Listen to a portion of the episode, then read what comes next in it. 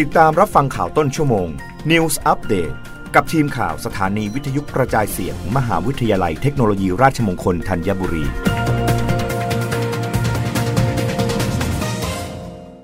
รับฟังข่าวต้นชั่วโมงโดยทีมข่าววิทยุราชมงคลธัญบุรีค่ะมทรอีสานเสริมแกล่งพัฒนาบุคลากรทุกพื้นที่ เพิ่มโอกาสในการเผยแพร่ผลงานวิจัยในวารสารระดับนานาชาติ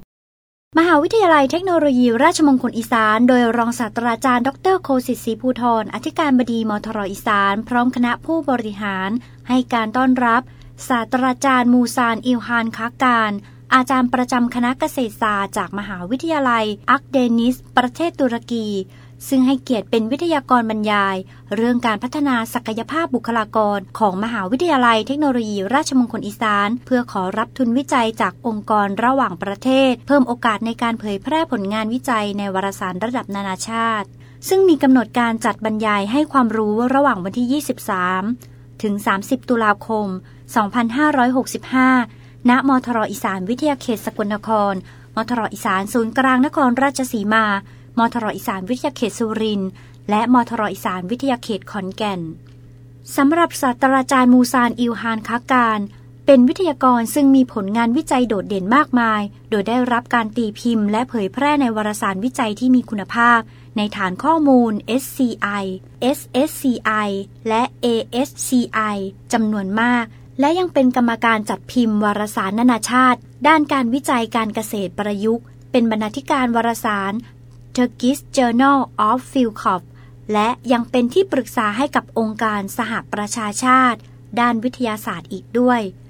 นอกจากนี้การมาให้ความรู้กับบุคลากรของมทรอีสาน ยังได้มีการหารือในการจัดทำบันทึกข้อตกลงความร่วมมือทางวิชาการ ระหว่างมหาวิทยาลัยเทคโนโลยี ราชมงคลอีสาน กับมหาวิทยาลัยอาร์คเดนิสเพื่อแลกเปลี่ยนบุคลากรและนักศึกษาระหว่างทั้งสองมหาวิทยาลัย ในการเรียนการสอน การทำวิจัย และยังมีการแลกเปลี่ยนความรู้ ในการทำวิจัยหัวข้อต่างๆ แนะแนวทางให้แก่อาจารย์มทรอีสาน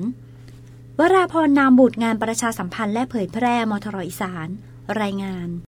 รัฐมนตรีว่าการกระทรวงคมนาคม สั่งจัดระบบขนส่งรองรับประชาชนเดินทางลอยกระทง